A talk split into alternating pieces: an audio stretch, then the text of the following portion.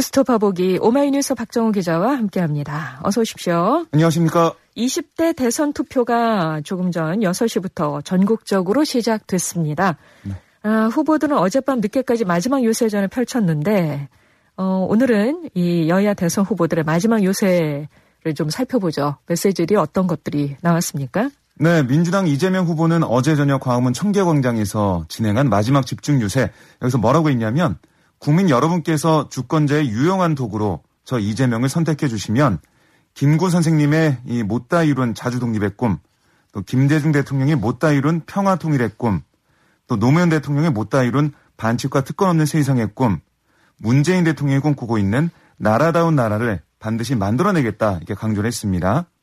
또 윤석열 국민의힘 후보는 서울시청 광장에서 진행한 저녁에 마지막 집중 유세에서 국민 여러분과 함께 이 나라 제대로 한번 바꿔보겠다. 민주주의가 뭔가 위정자 정치인이 국민을 주인으로 제대로 모시는 게 민주주의 아니냐 이렇게 강조를 했습니다.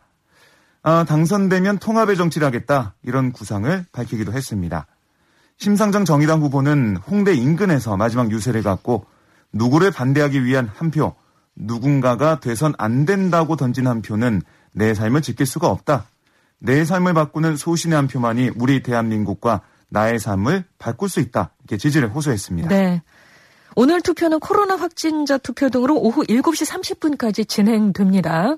네, 그렇습니다. 일반 유권자는 오전 6시부터 오후 6시까지 아, 그리고 코로나 확진 격리 유권자는 오후 6시부터 오후 7시 30분까지 투표할 수 있는데요. 이게 앞서 진행된 사전투표에서 일본 유권자와 이 일반 유권자와 확진 격리 유권자의 투표 시간이 1시간 겹쳤어요. 음. 그래서 동선 분리가 제대로 되지 않고 또 확진 격리 유권자의 대기 시간이 한두 시간 기상 길어지는 그런 큰 혼잡을 빚었지 않습니까? 네네. 아, 그런 만큼 오늘 이 본투표일에는 일반 유권자와 확진 격리 유권자의 투표 시간 자체를 구분하기로 했습니다.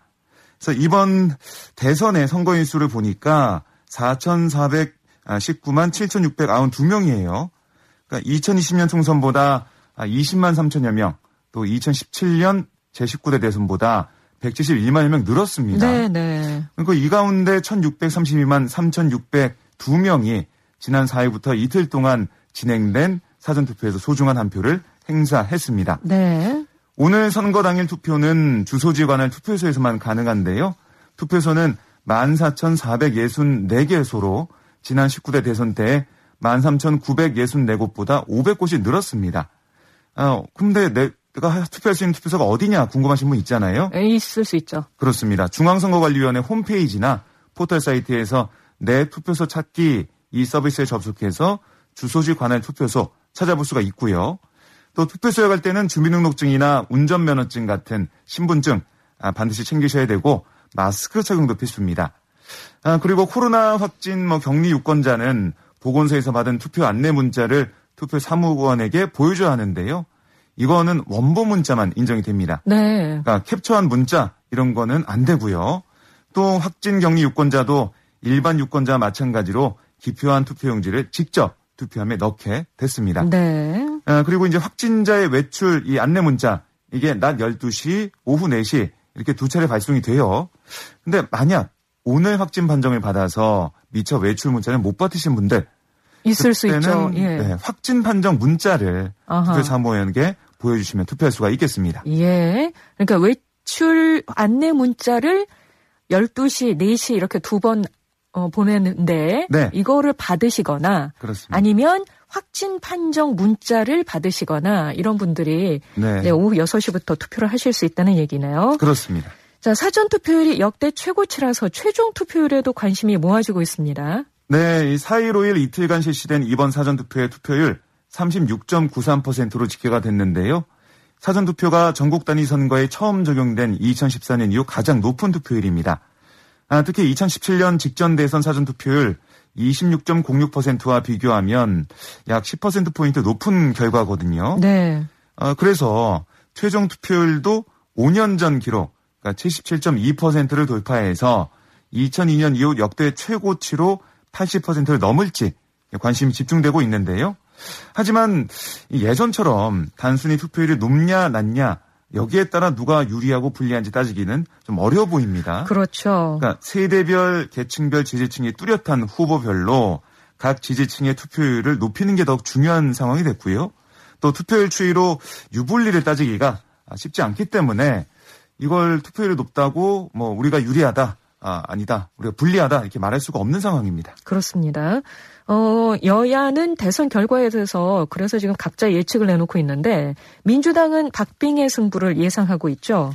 네, 민주당은 지금 여전히 초접전 양상으로 전개되고 있다 이렇게 보고는 있어요. 아, 그런 가운데 이재명 후보가 국민의힘 윤석열 후보를 1%에서 3%포인트 수준에서 앞서가고 있다. 이렇게 분석하고 있는데요.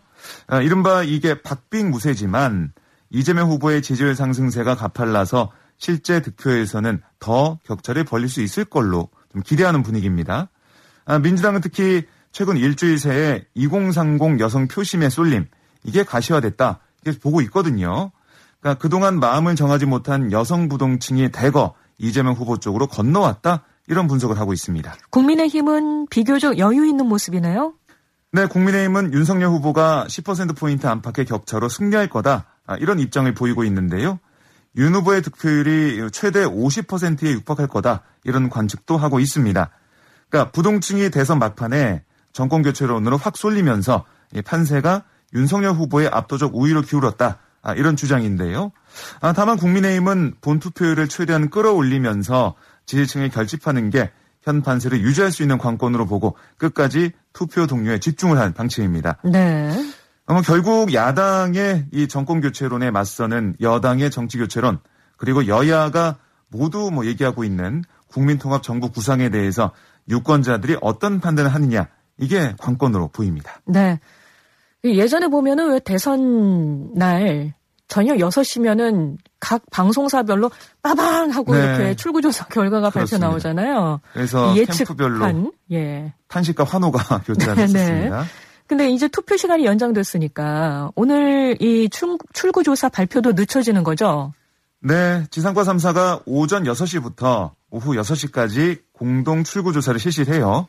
그래서 오후 7시 30분에 결과를 공개하는데요. 네. 아, 따라서 제가 앞서 말씀드린 오후 6시부터 이뤄지는 확진자 격리자 투표 이거는 출구조사에 반영되지 않습니다. 그러니까 출구조사 어떻게 진행되냐면 330개 투표소에서 투표를 마치고 나오는 투표자를 대상으로 하는 거고요. 다섯 명 간격으로 조사하는 방식 이렇게 진행이 돼요. 그러니까 출구조사 응답자 수가 한 8만 5천 명 정도가 될 것으로 보이고요.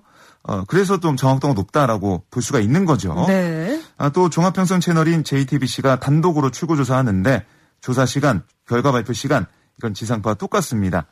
하지만 뭐 이게 확진자 격리자 투표 표심도 반영되지 않고 또 37% 가까이 투표한 사전 투표 이것도 출구조사에 포함되지 않습니다. 그렇죠. 아, 그렇기 때문에 과거보다 정확도가 떨어질 수 있다 이런 예측도 나오고 있습니다.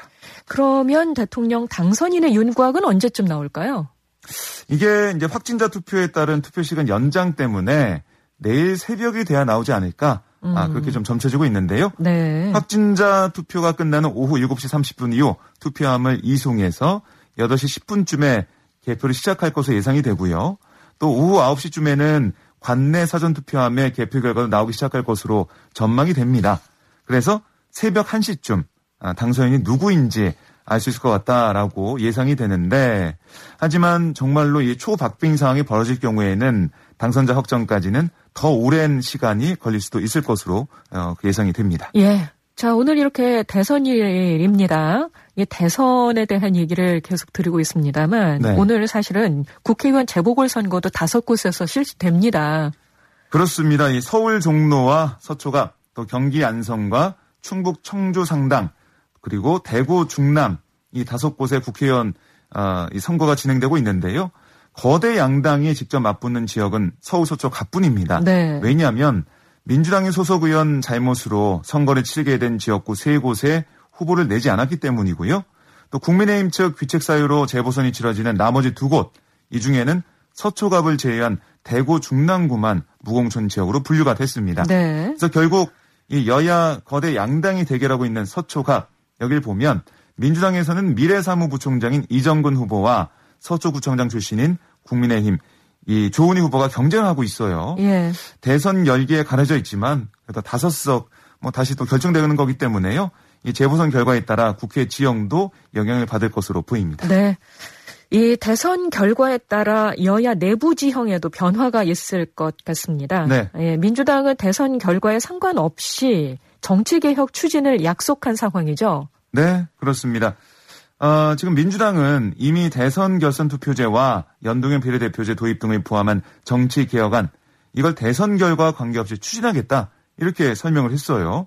그러니까 정권 재창출에 실패하더라도 172석 의석을 활용해서 다당제 연합 정치를 제도화하는데 앞장서겠다 이런 겁니다. 네. 특히 송영길 대표는 지난 1월 기자회견에서 국민의 상처를 덜어드리기 위해서 아, 노력을 하겠다. 아, 그동안 그런데 민주당의 반성과 변화, 쇄신이 많이 미흡했다라고 인정을 하면서 당의 혁신을 위해 총선 불출마 의사를 밝혔어요. 그렇죠. 이재명 후보가 승리할 때는 이 정치 개혁 여기에 좀 힘이 많이 실리겠지만 이재명 후보가 패배했을 때 이 정치 개혁안이 어떻게 좀 논의가 될지는 좀 더 지켜봐야겠습니다. 그리고 국민의힘에서는 당권에 또 관심이 모아지고 있나요? 네, 이준석 대표는 대선 후보의 당선 여부에 본인의 운명이 달렸음을 거듭 밝혔어요. 예. 그러니까 특히 윤석열 후보의 손을 잡은 안철수 국민의당 대표가 아, 그동안 정치적 도전마다 실패했던 주요한 원인, 이거는 뭐 기반 세력이 없었기 때문이다. 이런 생각에 국민의힘과 국민의당 합당 이후 차기 대권 도전을 위해 당권 장악에 나설 가능성이 커 보이는데요. 그렇죠. 뭐 벌써부터 이준석 대표와 안철수 대표와의 공동 대표 시나리오 이런 게 좀 나오고 있는데 이준석 대표는 강력 부인하고 있거든요. 예. 어, 이런 점 볼 때 대선 이후에 이준석 안철수 두 대표의 당권을 둘러싼 경쟁 이게 좀 불거질 수 있을 것으로 예상이 됩니다. 예. 아, 20대 대선 막판까지 진영 갈등이 극심했는데요. 네. 차기 정부에서 국민 통합과 협치의 중요성이 어느 때보다 커진 것 같습니다. 그렇습니다. 선거 기간을 거치면서 양 진영 간 감정의 골이 깊어졌는데 예. 이런 이유 때문에 어, 사실 두 후보 모두 통합과 협치에 대해서 한 목소리를 내고 있는 것 같다는 생각도 듭니다.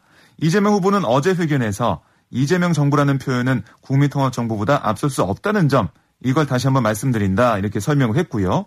새로 들어설 정부에는 모든 정치 세력이 참여해야 한다 이런 구상을 밝혔습니다. 아 그리고 윤석열 후보 역시 당선되더라도 민주당이 과반 의석을 차지한 여소야대 이 상황이기 때문에 입법이나 뭐 인사에 있어서 민주당 협조가 필수적인데요. 그래서 안철수 대표와의 후보 단일화를 하며 밝힌 국민통합정부 구상도 뭐 이런 상황과 맞닿아 있습니다. 아, 다만 이 같은 협치 구상이 현실화될지는 미지수인데요. 당장, 당장 이재명 후보와 민주당은 대선 승패와 상관없이 대정당 특검을 추진해서 이번 의혹의 책임 소재 끝까지 가려내겠다 거듭 다짐하고 있고 윤석열 후보도 마찬가지로 이 선거 과정에서 전 정권에 대한 적폐청산 수사가 필요하다 이런 얘기를 했거든요. 네. 적폐청산 수사의 범위, 강도와 또 통합기조 사이에서의 균형을 고심할 것으로 전망이 됩니다. 예. 어느 후보든 국민 통합을 위해 아, 얼마나 좀 음, 노력할 건지 또 국민 통합을 통해 얼마나 국정 동력을 확보할 수 있을지가 관건이 될 것으로 보입니다. 네. 지금까지 오마이뉴스 박정우 기자 고맙습니다. 고맙습니다.